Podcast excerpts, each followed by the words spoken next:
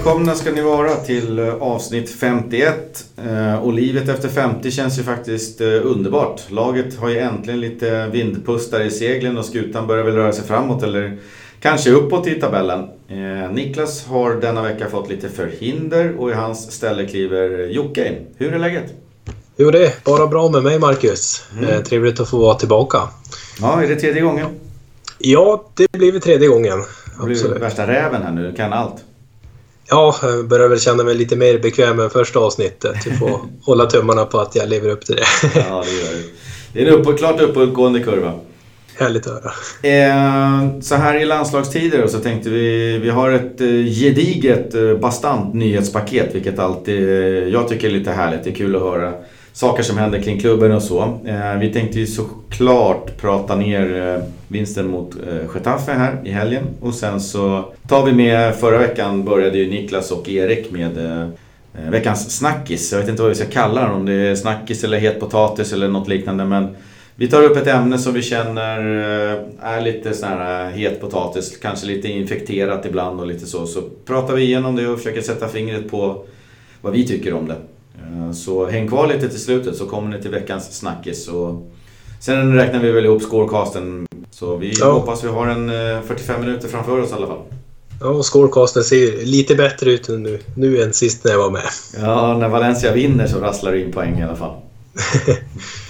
Nej, men vi börjar väl med nyheter och som vanligt i landslagstider kan vi konstatera att flera spelare är ju iväg och krigar för sina landslag. Vi har Rodrigo Gaia spelar nu när vi spelar in eh, för Spaniens La Roja. Vi har Guedes i Portugal, vi har Batman i Belgien, vi har Kondogbia i Centralafrikanska republiken, Carlos Soler för spanska U21 och slutligen Ferran Torres för spanska U19 där även akademispelaren Hugo Guillamon är med.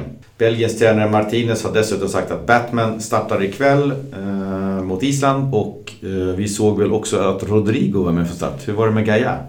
Ja, han vart ju tyvärr kvar på bänken då. Men eh, vi håller tummarna att han får komma in då, i matchen i alla fall. Var det Alba som är tillbaks? Ja, precis. Jag tror han startade. Han har tagits till nåder. Ja, det ska ju vara han i sådana fall. Om inte Gaia ska starta. Och precis, det stämmer. Mm. Nej, sen kan vi också, i och med att vi har nämnt de som ska vara iväg, eh, den vakna noterar ju också att Cheryshev inte är med på den här listan och jag tror att det har att göra med hans skada. Det annonserades ju först att han var uttagen till Rysslands eh, landslag. Eh, känslan då var ju liksom, hallå, stopp på belägg, eh, Cheryshev är ju skadad här. Va? Lyckas han bli liksom frisk just till landslaget då? Men det verkar som att han då eh, inte är med i, eh, i samlingen för Ryssland och samma sak gäller Jason Murillo som jag då tror är mer regelrätt petad för Colombia. Ja, han har inte fått allt för många spelminuter i Valencia och kanske inte ens chansen riktigt att visa upp sig. Så det är förståeligt att han inte kommer med i landslaget nu. Nej, och då lägger jag in lite brasklapp för jag vet inte om Colombia har några träningsmatcher så att han kan bli uttagen. Men jag utgår ifrån att de också har landskamper här och att han är petad då. då. Så får vi se vad som händer med Murillo. Vi har ju anledning att komma tillbaks till honom lite senare.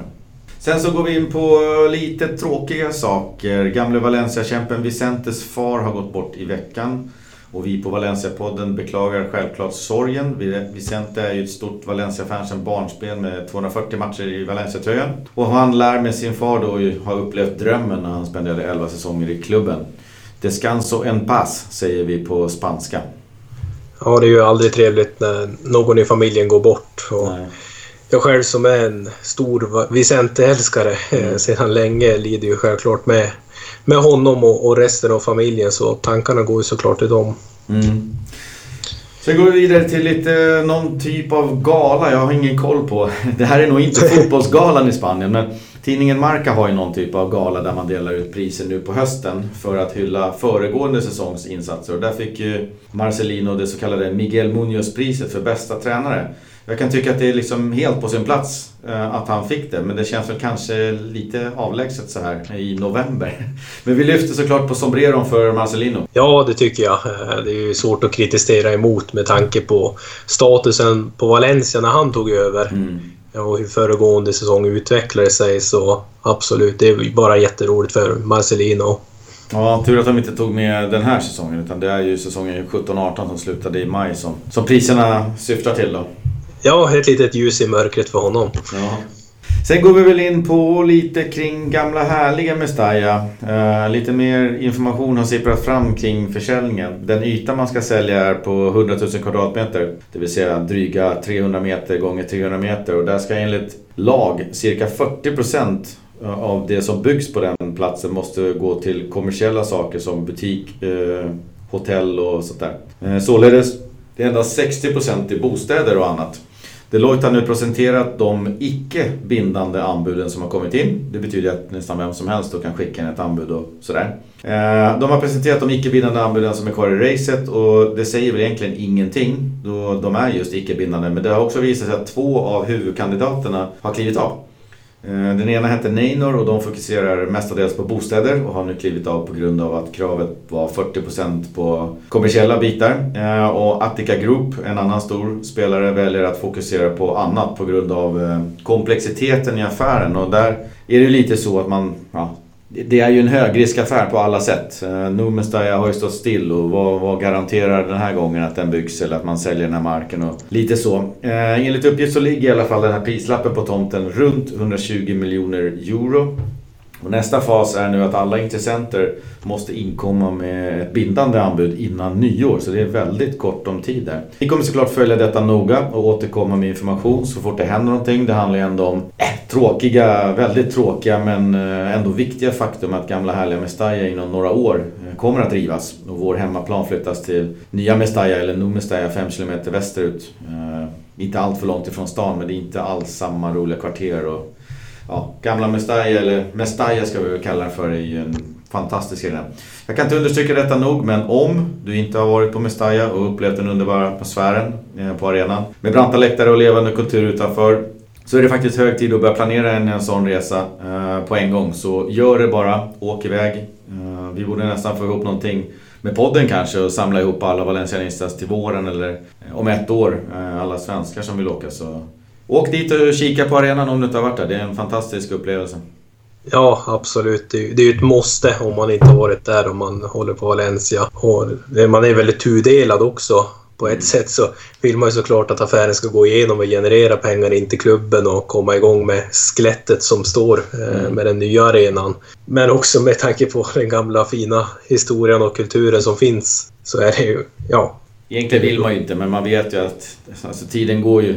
Eh, och eh, Gamla Mestalla, eller Mestalla är ju väldigt gammal och eh, beslutet är väl någonstans taget att nya Mestalla är det som gäller. Eh, så det är oundvikligt på något sätt, men man, man, jag skulle ju allra helst vilja hålla kvar vid Mestallan.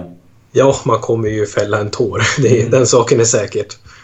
Ja, jag hade ju ynnesten att få vara där förra veckan på Young Boys. Det var återigen lika fantastiskt. Och käka en liten paella och stå med en öl i handen där utanför och se när bussen rullar in. Och sköna känslan efteråt med, med den glädje som var också. Så att, äh, det kommer saknas. Hoppas äh, nya Mestajan då äh, blir i rätt storlek bara. Den snackades ju först om 75 000 och sen så kom det ju ritningar och den har ju bantats ner till 60-65 och jag vet inte vad mm. senast det är på. Det är väl det största laget 65 kan jag tycka men ligger på 55-60 kanske det funkar. Ja, herregud, man vill ju inte ha en för stor arena som ser halvtom ut när det är liksom 40 000 på plats. Utan det är hellre att man ja, men, drar ner på antalet platser och, och fyller arenan oftare istället och får till det där underbara trycket som det brukar vara på Mestalla. Ja, Atletico har ju gått igenom samma. De hade en riktigt härlig arena i Vicente Calderón där och nu är det ju mm. Wanda Metropolitano.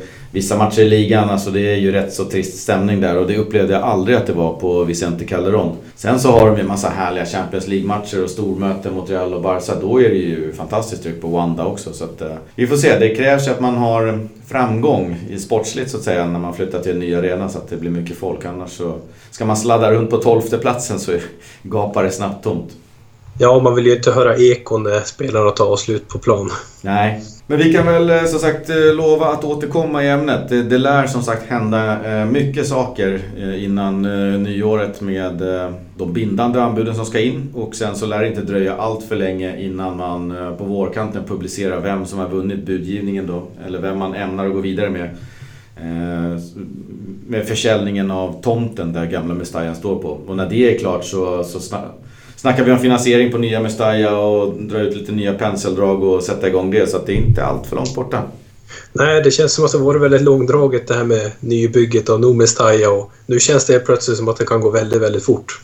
Ja, för vi var inne på det tidigare. Det är de här amerikanska jag vet inte om det är konsultföretag eller de kallas, Deloitte. Jag menar när de får ett uppdrag och tjänar säkert pengar på en försäljning av tomten och tjänar säkert pengar på finansiering av nya arenan. Så då sätter de högsta växeln eh, i och jag tvivlar inte en sekund på att de kommer dra det här i mål. Nej, det tror, jag tror det blir nog klart här inom ett par år. Sen kan vi prata lite om eh, supportrarna i Kurva Nord. Eh, de har kommit med ett officiellt uttalande här i veckan där de uttrycker lite missnöje kring bortaresor och restriktioner kring önskade tifo-arrangemang vid Champions League-matcherna. Det gäller lite banderoller och de hade ju velat haft ut en, eh, vad jag förstår, ett sånt här jättestort tifo ja, heter det skynke, som man rullar ner från övre etage så att den täcker hela andra och nedre etage. Eh, men har fått nej egentligen och får, får hålla till, till eh, godo med de mindre banderoller och flaggor som de hänger längst ner och det hade skapat lite irritation.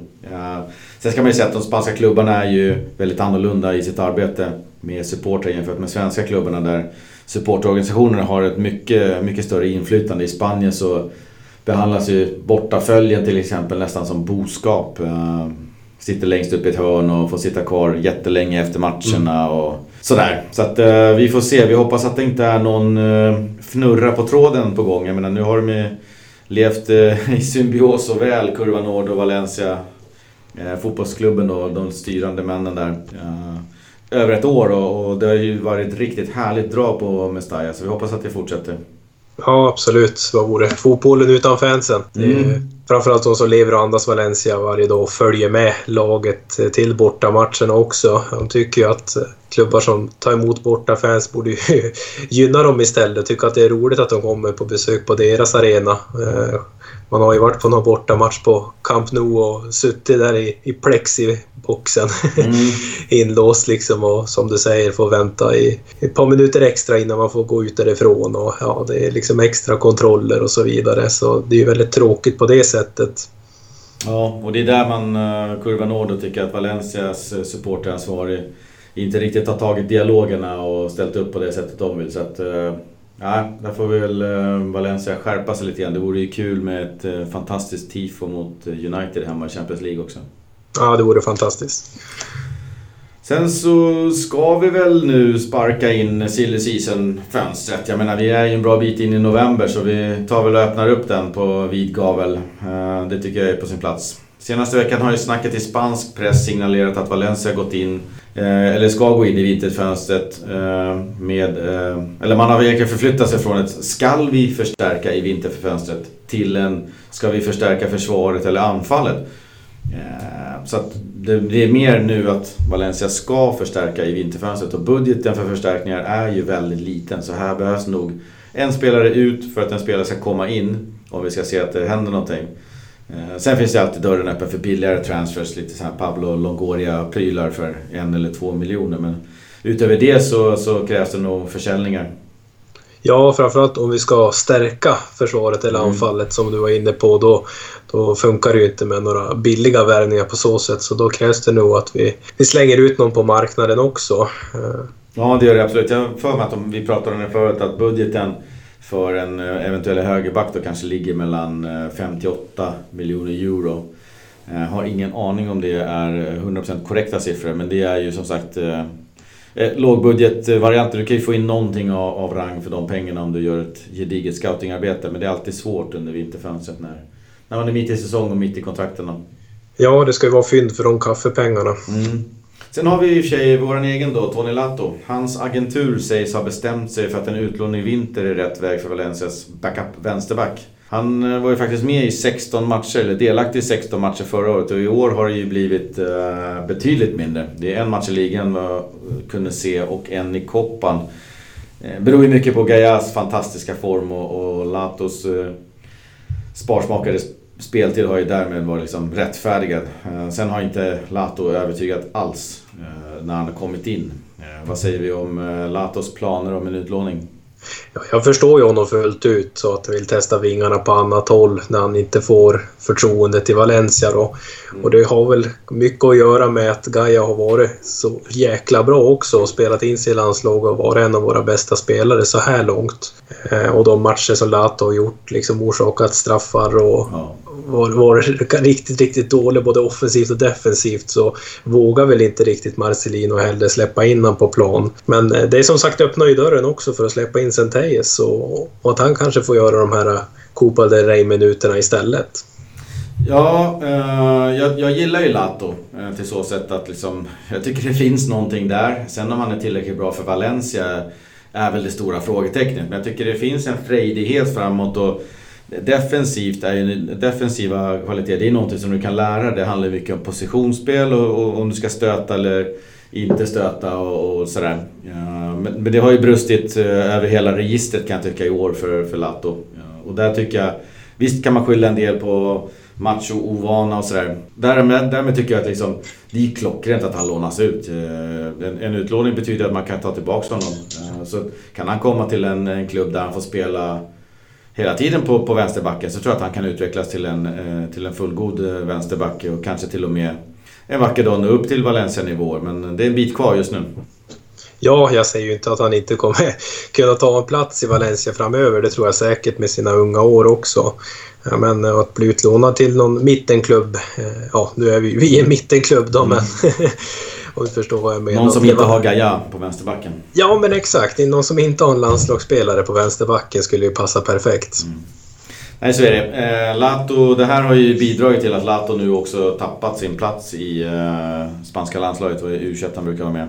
Ja, mm. det, det är såklart någonting som han inte tycker är kul. Så att, eh, jag hoppas att det går i lås för Lato. Vi har ju som sagt Centeyes 19 år bakom och han kan ju nog fylla de få minuterna som, som Lato har fått gott och väl. Så att, eh, vi hoppas att det går bra för Lato. Gaia och Centeyes har kontrakt till 2023 medan Latos kontrakt sträcker sig till 2021. Så det är inte jättemånga år kvar. En utlåning och så är vi inne i 2020 kanske snart eh, med ett år kvar. Så det ja, ser väl just nu ut som att han kanske lämnar Valencia någon gång inom några år. Ja, det är, upp, det är upp till, mycket upp till honom själv också att bevisa att han hör hemma i Valencia. Mm. Och vi fortsätter med försvaret då, nu när det liksom drar iskallt från silly season-fönstret som har öppnat. Så där handlar ju allting egentligen om Jason Murillo då. Eh, en spelare som Marcelino tydligt eh, visat inte tillhör hans planer. Trots att han har fått speltid i colombianska landslaget så har det blivit en, eller han har ju blivit en persona non grata som de säger i Italien. Eh, icke önskvärd person. Hos Marcelino. Allt tyder på att Valencia försöker hitta en ny adress för Morillo och det skulle ju då frigöra eh, en liten möjlighet att värva in en ersättare på mittbacken. Och där har ju många spekulationer gått vilt i, i veckan. Ja, jag förstår ju egentligen inte varför han är i frysboxen heller. För jag tycker absolut inte han har gjort bort sig, inte mer än de andra mittbackarna. Och sitter ju även Vese och Diakaby på bänken och på läktaren och jag håller ju honom mycket högre än båda de två. Mm. Nej, jag hänger inte heller riktigt med. Och Marcelino, vi har varit inne på det tidigare också, att det syntes redan i våras i slutet av säsongen när han var skadad till en början under vinterdelen där av våren. Så, eh, så kom han tillbaks, men han fick ju ändå aldrig spela. Och då började man undra, liksom, vadå, är han fortfarande skadad eller vad är det som händer? Men han var ju regelrätt petad egentligen hela våren. Uh, och då tänkte man, nu kommer hösten så får vi se. Men det har ju fortsatt på, på samma spår bara. Ja, det kändes som att han var med i colombianska landslaget en gång och sen fick han ju en chans. Vill jag minnas. Och det kändes som att Marcelino kanske ville showcasea honom kanske för en utlåning eller någonting, jag vet inte. Nej, det är mycket märkligt också. Inte varit i klubben speciellt länge heller. Kom ju först på lån och sen köpte vi loss han från Inter där också. Det var väl runt 18-20 miljoner euro mm. om jag minns rätt. Så att göra sig av med honom nu då, det, det känns som en, en riktig förlustaffär på en bra spelare tycker jag. Ja, Trist, trist för Jason, men äh, ja, ja, har Marcelino bestämt sig så är det väl så det får bli. Sen kan vi väl säga, vad, vi har ju nämnt eh, defensiva mittfältaren äh, Almendra. Men Fernando Callero, eller Calero, har dykt upp som ett spår då från Valladolid. Valencia ska ha spanat in 23-åriga mittbacken vid ett flertal tillfällen och där har vi lite konkurrens i form av Sevilla och Villarreal. Cajero är bördig från Malaga och har bara gjort en säsong i premiären men har imponerat stort på flera klubbar och det är mycket snack kring han i media. Spelaren eh, har i kontraktet en utköpsklausul på 11 miljoner euro vilket eh, enligt våra spaningar är eh, för högt för Valencia att betala i vinter om nu inte Murillo genererar pengar i den kategorin då. Ja, precis. Och 11 miljoner euro. Vi köpte Murillo för 18-20. Så att eh, jag förstår inte kort och gott varför håller vi på att leta efter en mittback i Valladolid mm. där vi sitter på Veso, Murillo och Diakaby i truppen. Mm. Eh, det är helt absurt för min del. Det finns eh, andra positioner borde kolla på. Högerback eller möjligt en anfallare istället. Ja, och så hade vi, apropå mittbackspositionen, så dök i FCKs båda mittbackar upp. Alltså verkligen med namn. Det är då alltså dansken Denis Vavro, 26 år, och slovaken Nikolaj Boilesen. Eh, hoppas jag inte fick namnen i fel ordning där. Det är i alla fall de två. Den ena är 26, den andra är 22. De är båda ordinarie i FCK i danska ligan. Deras prislapp är ju såklart betydligt lägre än de 11 eh, miljoner som Cajero just nu betingar. Men... Eh, ja, är det den nivån vi är på nu? ja, det låter ju verkligen illa när vi börjar spana på danska lag och Köpenhamn. Visst, mm. bra lag men det är ingenting Valencia ska kolla efter. Och man förstår ju att budgeten är stram i vinter. Mm. Men att börja snegla på danska spelare, det tror jag inte riktigt Valencia behöver. Eh, hellre då att man scoutar fram i den inhemska ligan någon yngre förmåga. Eh, visst, Calero är nu då från Valladolid, men det är, jag fortsätter på samma spår. Vi behöver inte ha en mittback. Mm. Nej, och jag har svårt att se att de här backarna från FCK, FCK skulle vara några förstärkningar. Jag menar, de kan ju hoppa, de lär väl hoppa in liksom bredvid Morio, eller om han försvinner då, då tar de väl hans plats i frysboxen under fiskpinnar och annat. Jag, jag ser inte Gabriel stå där med, med en FCKs mittback efter jul. På Nej. planen alltså. Det kanske är så att eh, både Vairo och Boilisen att de kände som vi nämnde tidigare där att det är på tiden att man besöker Mestallas branta läktare för det är väl där de kommer hamna. Ja, det är så. Du får skicka ett tips till grabbarna där. ja. Nej, sen om vi kollar på anfallet så har vi väl lite samma liknande läge. Jag tror mindre på jättestora gester där men det är ju Batshuayu då. Eh, jag tror att Batshuayu själv eh, skulle vilja och jag tror att Marcelino skulle vilja eh, bli utlånad. Det är ju liksom, blir han utlånad så finns det en lucka då både ekonomiskt och eh, platsmässigt då. Eh, han kom ju till Valencia efter Marcelinos önskemål. Det var ju en, eh, en spelare som bar Marcelinos sigill. Det har inte hindrat Marcelino från att peta belgaren ner i frysboxen och det tycker jag är lite anmärkningsvärt. Och snacket är ju nu att Valencia undersöker möjligheten att hitta en ny klubb för Batman och därmed frigöra möjligheten att värva en forward. Eh, huruvida det här är möjligt ens en gång, det står väl skrivet i stjärnorna. Eh, Chelsea som äger Batman lär ju inte vilja ha tillbaka honom om inte liksom tre anfallare går sönder nu innan fönstret. Och då återstår det egentligen bara det sista halmstrået. Som är att hitta en annan klubb som vill ta över lånet. Eh, han hade en fin tid i Dortmund så att det kan ju finnas någon tysk klubb som är intresserad. Dortmund själva går ju som ett godståg med Paco Alcacer så att de vill ju nog inte ha honom. Så att jag skulle nog säga Batman ut och en ny anfallare in är nog långsökt. Ja, det är väldigt långsökt. Eh, dock är väl, vi behöver mer en anfallare än en mittback skulle jag tycka. Mm. Eh, men till att börja med så vill jag bara säga att jag beundrar Marcelino i den här frågan. Det är många tränare som inte hade vågat eller velat bänka sina egna spelare. Nej. Eh, och själv var det delaktig att få till klubben. Eh, det bästa vore såklart om Chelsea tog tillbaka honom eller någon annan klubb känner sig sugna att ta över lånet. Och det väl vara någon klubb då i sådana fall i Tyskland skulle jag tro. Eller möjligtvis då att det blir någon fransk klubb. I, han har ju sin tid i Marseille också. De mm. Eh, sitter väl på den grekiska anfallaren Mitroglou som går lite trögt. Så att kanske en återkomst till Marseille vore det bästa. Ja, man vet ju aldrig. Han är lite av en eh, legoknäckt ute och seglar de sju haven och letar efter arbetsgivare. Så att kanske han eh, är så pass rutten att han liksom säger åt sin agent att nu behöver jag hitta en ny klubb och gör det. Men just nu så känns det lite långsökt. Vi får följa den storyn lite grann. Eh, pressen i Valencia skriver sig i alla fall varma om hela det här och, och hävdar att det, det är på gång liksom.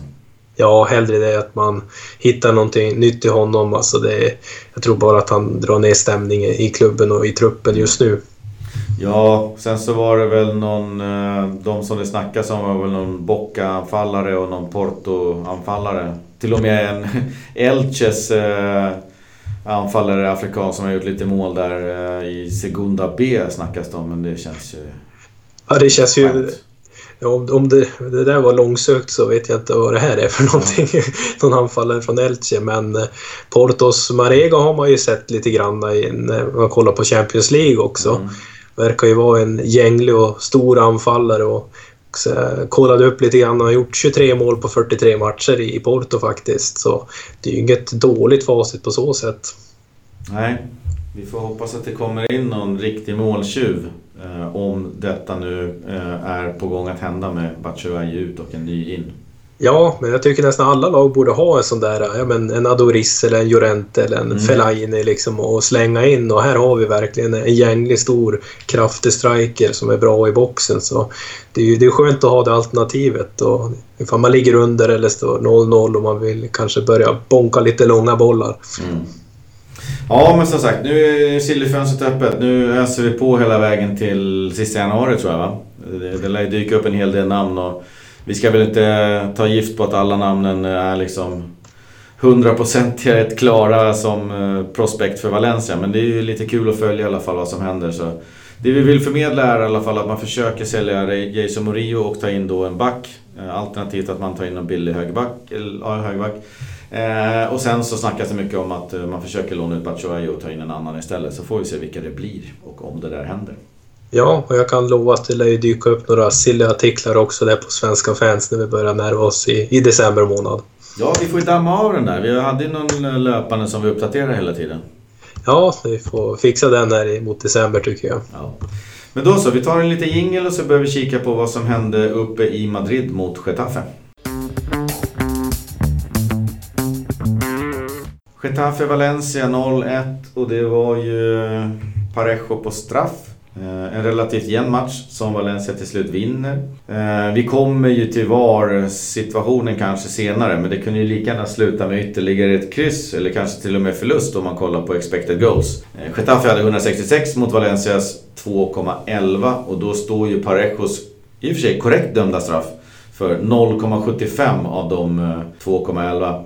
Getafe har alltså 1,66 eh, på expected utan att göra mål och det är oroar lite grann. Det brukar i Valencias fall oftast vara under en eh, i expected för motståndarna. Vi snackar ändå 17-7 och 12, eh, 17-7 i avslut och 12-4 i avslut på mål i Getafes favör. Eh, känslan är att det äntligen är en stolpe in här för Valencia.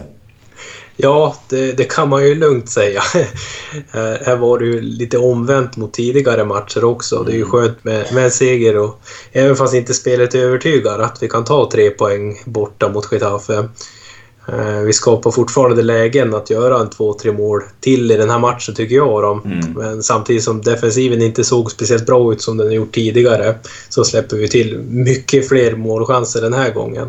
Ja, och Parejo verkar ta i vilan på rätt sätt. En fin, solid insats, eh, eller? Ja, absolut. Det tycker jag. Han har lyft sig enormt där. Inte de här dumma eh, idiotpassen som man sett tidigare. Eh, fippla med bollen på centralt mittfält. Utan han levererade fina bollar ut mot eh, både Guedes och, och... Vem var det som spelade högerytter?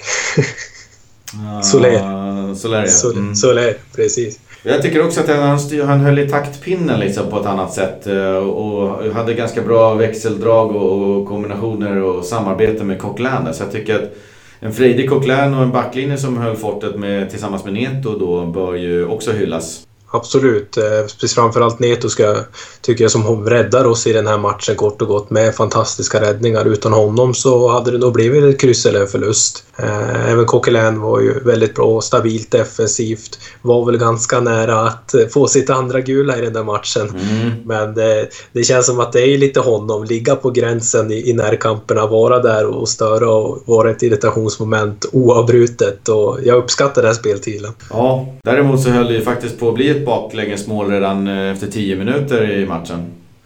Ja, det var ju när Garay skulle nicka bollen och mm. rakt på Coquelin. Och sen så studsar den tillbaka till Garay som då ligger nere på marken också. Och det, är bara tur att Jorge Molina eh, som snappar upp den inte får till ett bättre avslut. Den mm. går ju ganska mitt på nätet och han styr bort den till hörna. Men på hörnan fortsätter ju slarvet också i straffområdet. Ja, men det var nog den jag tänkte på eh, efter hörnan. Det var ju fyra förlorade närkamper eller någonting. Ja. Och nick i stolpen och sen bränner ju en Getafe-spelare chansen till slut över. Och tänkte jag, nu är det ju skärpning. Kan inte förlora så där många närkamper i rad. Nej, det var ju stolpen som räddade oss från 1-0 där. Och mm. Det såg väldigt, väldigt, väldigt rör ut och just att eh, det är den här situationen innan också som är så strulig som leder till hörnan och det bara fortsätter vara struligt. Det känns som att eh, framförallt Garay där i mittförsvaret måste ju styra upp och det defensiva spelet bättre. Ja, sen måste man ju faktiskt eh, en, en kväll som den lördagen som det var älska VAR. Uh, jag såg ju att Gamero surnade till lite och sa jag ska ha straff, men det gör ju spelare hela tiden. Eh, så går det 30 sekunder innan domaren blåser av och då tänker man nu är det allvarligt, nu måste det det här måste bli straff och när man ser bilderna så är det solklart. Eh, klockrent var Ja, helt odiskutabel straff. Absolut, det är solklart. Bruno drar ner Gamero i tröjan. Mm. Eh, börjar ju likna Eh, en gång när Zlatan blev dragen av tröjan och tog han av sig tröjan och skulle ge den till motståndaren. Då såg det verkligen ut som att Bruno ville ha Camerons tröja där. Så det är bara att tacka VAR där för tre poäng. Ja, man känner ju lite ibland att VAR har varit emot Valencia i år. Uh, om man nu eh, är lagd åt det hållet. Det har ju varit några tillfällen där jag har tveksamt Men här var ju klockrent i Valencias favör. Och, ja, det var här sistens när Valencia kryssade va? När uh, Gaia var över linjen. När de blå ja. dömde bort målet och ingen hajade någonting. Den är ju faktiskt också korrekt. Så där gjorde VAR ett bra jobb. Så det, det finns... Eh, VAR har sina ljuspunkter. Ja, det är både också. Helt klart är man ju färgad. Liksom. Mm. Det, man såg ju direkt att den där bollen var ju inte ute, men ja, det går ju inte att säga mot VAR. Nej. Nej, vi kan väl runda av med att säga att jag känner, jag känner glädje över vinsten. Men den kom inte riktigt till via något övertygande spel. Så jag, krisen lurar väl ändå kvar lite kring hörnet? Vi är inte liksom ute ur tunneln än, eller? Nej, verkligen inte. Eh, just med tanke på det. De chanser vi bränner. Eh, Rodrigo som vi kommer in på lite senare också hade ju ett gäng frilägen där. Eh, även det defensiva spelet var inte alls övertygande men det jag tar med mig från matchen det är att Parejo är på, rätt, på väg åt rätt håll i alla fall mm. känns det som. Om man hade missat straffen så vet jag inte vart jag hade tagit vägen men det var ju väldigt viktigt både för honom och med tre poäng. Och, det var rätt nära att han missade. Målvakten är ju tillräckligt långt ut med handen men den går ju under. Den är låg och hård så den går ju under under handen. Så att, ja, bra straff, den sitter ju. Men det var inte så långt ifrån att målvakten räddade. Nej, han gick ju som sagt åt rätt håll och det är nästan så att han får fingrarna på bollen. Men tillräckligt hårt så blir det mål om man slår det sådär lågt. Ja. Men vi går väl eh, över till eh, veckans eh, snackis efter den här lilla, lilla gingen. Sådär, veckans snackis. Eh, Niklas och Erik lanserade ju den punkten förra veckan. Vi pratade lite innan vad vi skulle kalla programpunkten. Om det var het potatis eller om det fanns något spanskt ord för, för det hela. Men eh, vi kör på veckans eh, snackis och i den här veckan så är det Rodrigo. Han har ju, drar ju alltid upp eh, rubriker, antingen så gör han mål eller så gör han inte mål. Eh, nu har han ju haft det väldigt tufft. Han firade 150 matcher i Valencia-tröjan i och med Getafe-matchen. Och han har blivit en helt snackis i, helt snackis i Valencia-led. Var har vi Rodrigo någonstans egentligen? Ja, i den senaste matchen så brände han ju extremt mycket lägen. Mm. Kunde ju ha, ha firat sin 115, 150 match mycket bättre. Eh, minns ju första friläget kom ju bara efter ett par minuter in i matchen.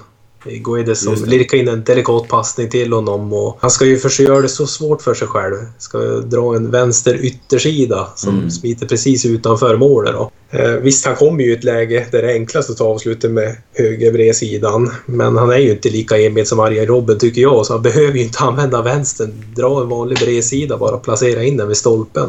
Nej, och den målchansen, om man kollar på den så, så, så gör han ju löpningen rätt. Uh, han kommer ju i, i till målchansen rättvänd så att säga med, med bröstet mot målet. Så att det är ju så otroligt mycket fin passning av Gedes såklart. Eh, så otroligt mycket rätt i den.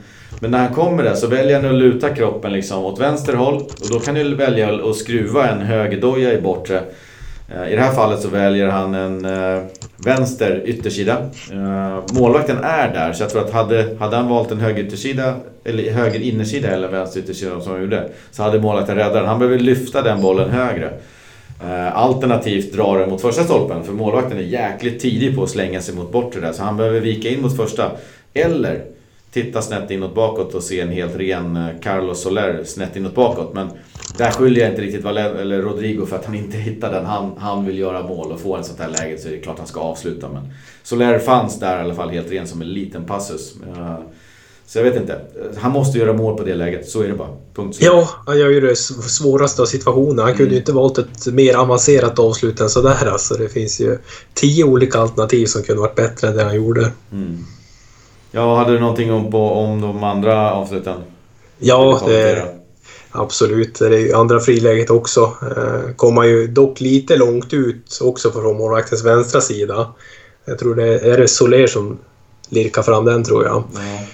Men eh, den här gången så tar jag emot för att lägga upp ett skott med vänsterfoten, men det är ju alldeles för tamt. Och Solé som följer upp returen, jag vet inte riktigt vad han gör där när han sparkar hål i luften, men det är väl Soré som kommer ut och får ett finger på bollen precis när han ska skjuta. Men det, det ser ju lite, lite roligt ut också när han mm. sparkar rakt upp i luften bara. Ja, eh, lite så är det Alltså någonstans så är ju Rodrigo känns det som, inne i ett eh, svinga på allt-läge nu liksom. Uh, han behöver ju bara få det där oket från sina axlar och göra ett mål och börja känna lite eh, självförtroende. Så att uh, just nu är han ju ingen bra anfallare för Valencia. Han är ju klart mentalt tyngd av detta. Så han, han tar fel beslut i fel lägen och gör fel saker.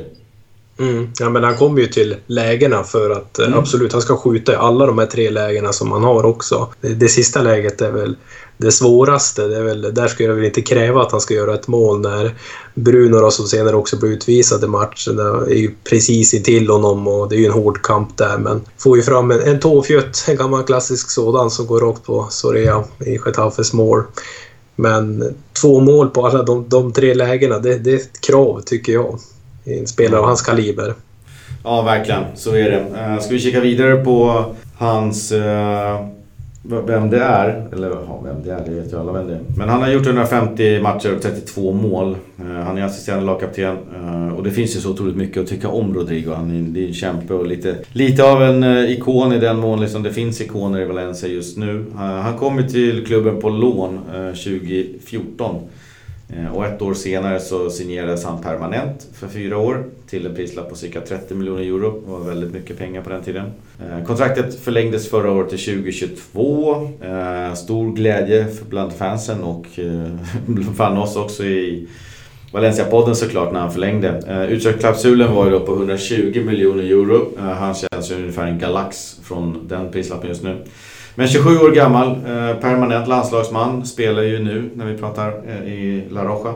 Eh, liksom, det, det, är svårt att veta vad man har han. Vem är den rätta Rodrigo? Jag menar målfabrikationen, 38 mål på... 38, nej, 32 tror jag det var, på 150 matcher. Jag vet inte. 0,23 per match eller någonting. Det är inte superbra. Nej, men jag, jag har ju alltid gillat Rodrigo också. Mm. Eh, även fast de här tidigare säsongerna, eh, ja men undantaget då, förra säsongen har varit mm. väldigt tungt för honom. Mm. Så målfacit han besitter det är ingen stjärnanfallare. Och på förhand på den här säsongen, eh, då hade man ju förhoppningar att skulle toppa föregående säsong med fler mål och poäng. Men eh, man kan såklart inte skylla allting på Rodrigo. Leveransen framåt i anfallet har ju inte funnits där i alla matcher. Eh, och nu mot slutet och framförallt nu senast på Getafe så ska man ju kräva, som jag nämnde också, mål ifrån honom. Så någonting är det ju som ligger och gnager här. Ja, tyvärr är det ju så. Uh, om man ska kika på hjärta liksom för, för klubben, för laget, uh, för Marcelino. Vad säger vi då? Ja, eh, framförallt han är ju vice kapten som sagt så mm. förtroendet har han ju. Han får ju spela vecka in och vecka ut och han eh, får ju bära kaptensbindeln när inte Parejo finns med på planen. Så, mm. Och han verkar ju inte ut som att han verkar ge upp heller. Nej. Så ett hjärta det besitter han sannerligen för Valencia, det tror jag säkert. Mm. Annars hade han inte förlängt sitt kontrakt heller på det sättet han gjorde fram till 2022 med den här utköpsklausulen. Han vet ju att han blir väldigt svårköpt för andra klubbar. Vill Valencia inte sälja, ja då kommer han inte säljas heller. Nej, eh, det är ju fyra år kvar på det kontraktet som han nu signade och han har ju varit lite skadedrabbad också tidigare i år så man får hoppas att han håller sig ifrån eh, skadorna där liksom. Men, eh, men om man säger så här, vilken är egentligen den rätte Rodrigo? Den som vi hade 2017-2018, det vill säga förra säsongen, eller Rodrigo de andra säsongerna, den här och de innan det? Ja, det där svaret står väl skrivet i, i stjärnorna men det är ju värt att spekulera i. Mm. Eh, nej men som sagt, jämför du eh, förra säsongen med de andra säsongerna så verkar det ju tyvärr vara ett, vara ett undantag. Mm. Att han gjorde, var det 16 mål han gjorde? Ja, något sånt där. Ja, det var väl där någonting. Det, det tycks ju vara ett undantag i hans karriär att han kommer upp på de nivåerna. Men eh, som sagt, eh, om, om det är någon som ska vända det här, alltså, det är ju helt upp till honom själv och upp till Marcelino också. Ja, tidigare har han huserat i ett Valencia som förvisso liksom varit eh, i kris. Eh, han verkar ju inte vara den spelare som lyfter lag ur kris kan man konstatera. Eh, förra året så var det Valencia i medvind och då levererade han ju väldigt bra. Så att kan Valencia kanske komma igång här så får vi hoppas att det kan rycka med sig Rodrigo för det verkar inte vara tvärtom. Nej, vi vet ju att mål kan han göra. Uh, det är ju som sagt när det har varit lite, lite rappligt också på innermittfält med leveransen fram från delvis Parejo och framförallt som ska stå för de flesta assisten framåt så har han inte kommit till tillräckligt många lägen heller den här säsongen för att göra lika många mål som förra säsongen. Mm. Men det, det, är många matcher kvar. Mycket kan hända och jag håller såklart tummarna på att det vänder. Absolut, alla dagar i veckan. Vad, vad tror du Marcelino har för syn på spelaren? Lång kort stubin? Eh, Ja, jag tror han är en bra, bra lagspelare. Eh, mm. Sätter lag, laget före jaget som man brukar säga. Eh, eller vad tycker du? Ja, absolut. Jag, alltså jag, om man svarar på frågan Marcelinos syn på spelaren så tror jag att Marcelino ser Rodrigo fortfarande som hans nummer ett, eh, nio. Alltså liksom fanbäraren och, och vicekaptenen så. så att jag tror Marcelinos förtroende för Rodrigo är nästintill intakt från förra året. Och han kommer få alldeles tillräckligt med chanser för att hitta formen om det nu är så att, att det är den riktiga Rodrigo är från förra året så kommer han ju få gott om chanser att, att hitta målet igen. Så jag tror att eh, han inte kommer vara lika dålig som han har varit första 11-12 omgångarna. Eh, resterande 18 eh, eller vad det är kvar. Mm. Kanske. Jag håller med dig. Så jag, jag lyfter formen men chanserna kommer han få i alla fall. Ja, det tror jag säkert. Och jag tror det är också ganska mycket inpräntat i oss supportrar, i alla fall i mig. Där jag, jag, brukar ju alltid tänka så här, ja, vi har ju Rodrigo där framme, vem ska spela bredvid honom? Mm. Man tänker ju aldrig på att man ska byta ut Rodrigo, utan Nej. ska Santi spela eller ska Gamero spela? Det, det, är de frågorna som lyftes fram istället. Då. Så han är nog gjuten i den här startelvan hela säsongen. Men om man säger så här då, att Rodrigo har en en okej okay säsong. Han landar på 8-9 eh, baljer eh, med långt kontrakt kvar. Och eh, kan det vara läge för att casha in på en 27-28-årig Rodrigo nästa sommar? Ja, når han inte upp till nivå så tycker jag faktiskt det. Kan man få in ja, men, minst i alla fall 50 miljoner euro för honom så tycker jag att man ska sälja. Då finns det andra bättre alternativ som vi kan komma över. Men eh, då ska vi också nå Champions League om mm. vi ska kunna ta in en likvärdig anfallare. Annars så tycker jag vi ska ha kvar honom. Ja, jag tycker det handlar om vilken peng man kan få för eh, Rodrigo. Jag för mig att Real ja, i den mån de var intresserade. Det snackades om 50-60 miljoner då, nu i somras då. Och då var ju Rodrigo glödhet efter ett VM och en säsong i ryggen. Jag tror snarare hans peng eh, om man fortsätter så här eller i vintertransferfönstret kanske nere på en ja, 30-40 kanske, 35-40 miljoner. Och, och då är ju frågan om man kanske ska casha in det och ta in något annat. För att han blir bara äldre eh, och, och visar han inte ganska snart att han just nu är inne i en svacka och att han är bättre än vad han visar, då, då är det nog frågan om man ska försöka casha in medan det finns någon, någon där ute som tror på honom kvar. Ja, det bekräftar väl också ifall, ifall det blir så så bekräftar det ju också att förra säsongen var ett undantag för mm. honom. Ja, vi fick ju lite med oss här också från eh, Niklas som eh, inte kunde hålla fingrarna ur, ur syltburken när han hade annat för sig. Men han, han vill poängtera lite grann att eh, det, det, är svårt med Rodrigo. I och med att man, man tycker ju om honom så mycket som, som, spelare och människa och karaktär. Så det är svårt att liksom alltid... Ja, när man ska kritisera honom så mm. bedömer man honom annorlunda. Om man kollar till exempel Parejo och Rodrigo. Så har båda varit i klubben uh, väldigt länge. De bedöms ju helt olika, enligt helt olika grader och skalor. Det är mycket snabbare och lättare att, kritisera Parejo stenhårt. Medans Eh, eller och visst, visst är det med all rätt ibland, men medan Rodrigos eh, hjärta och inställning planen gör att man eh, mycket mer gillar honom och därmed har man liksom en större tolerans för hans insatser. Han har ju, uh, ska vi se vad han skrev, men hans eh, stats i Valencia med X-mål eh, på alla sina matcher är ju de facto i min värld för dåligt. 0,25 eller 23 ska det väl vara. Är för dåligt. Så att, men jag håller med där. Bedömningen av Rodrigos insatser har ju inte riktigt lyfts upp i, i strålkastarljuset. Han har ju faktiskt varit riktigt dålig. Det är Parejo som har fått skiten. Ja, man, har ju, man ser ju inte han lika loj på planen som Parejo heller. Liksom. Parejo kan man ju se liksom, jaha, nu har det gått 25 minuter av matchen och han har gett upp på förhand.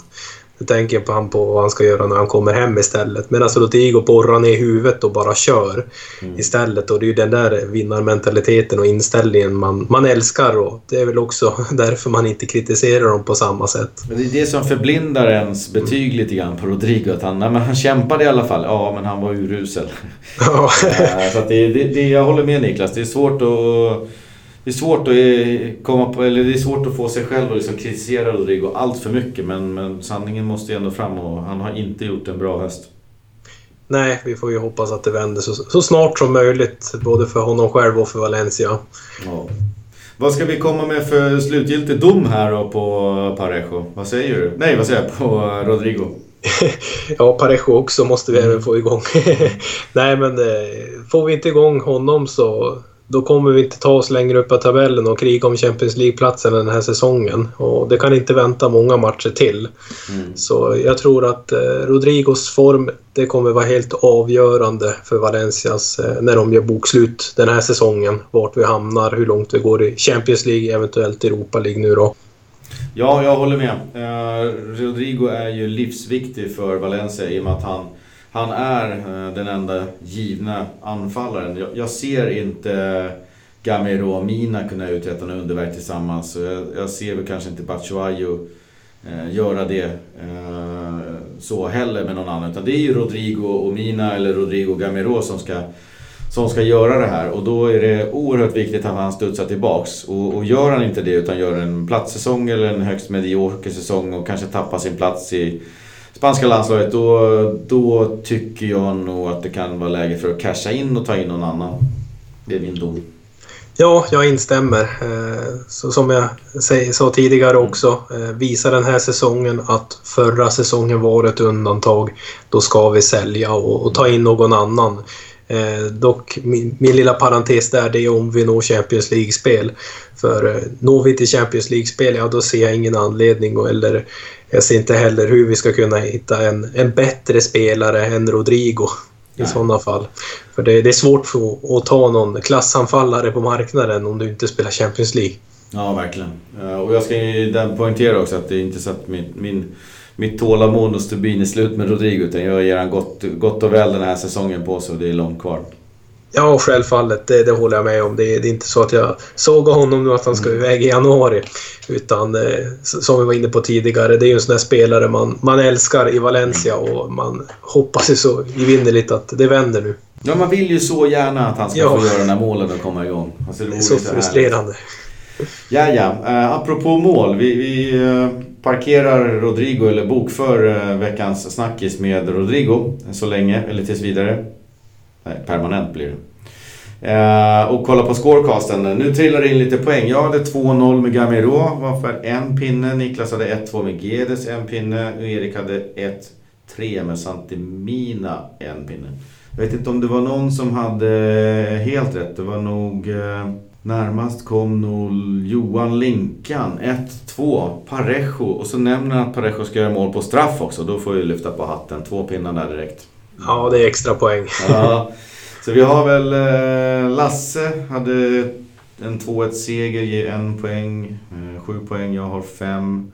Varro, ja, du ligger och ser på fyra där och så har vi Jens på fyra. Eh, så vi har några. Sen har vi tre stycken. Oskar, David, Hjalmar på tre.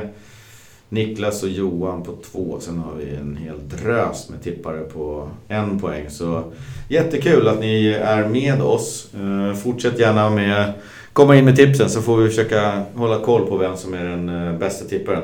Ja, för min del så känns det ju skönt att man inte står på noll poäng som det var sist när vi, jag var med och spelade in podden här. Ja. Så, ja, det känns skönt att få in det. Dock så var det ju liksom att jag kände ju det att jag hade väl gett upp lite själv mm. när man spelar på 0-0 när jag fick mm. in mina pinnar där. Ja, vi kan ju säga att Varro hade nog varit lite högre upp men han gick in och, och liksom bad om en seger genom att jinxa bort sig själv och tippa på 1-1. Så uh, han, tog, han tog den för laget. Vi får tacka Varro för att Valencia vann. Ja, tack så jättemycket. Fortsätt med det.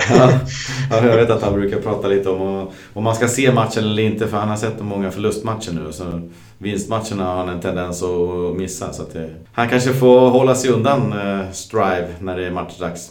Ja, vi håller tummarna på att eh, kanske klippa några bredbandskablar eller något sånt här in till boendet hans.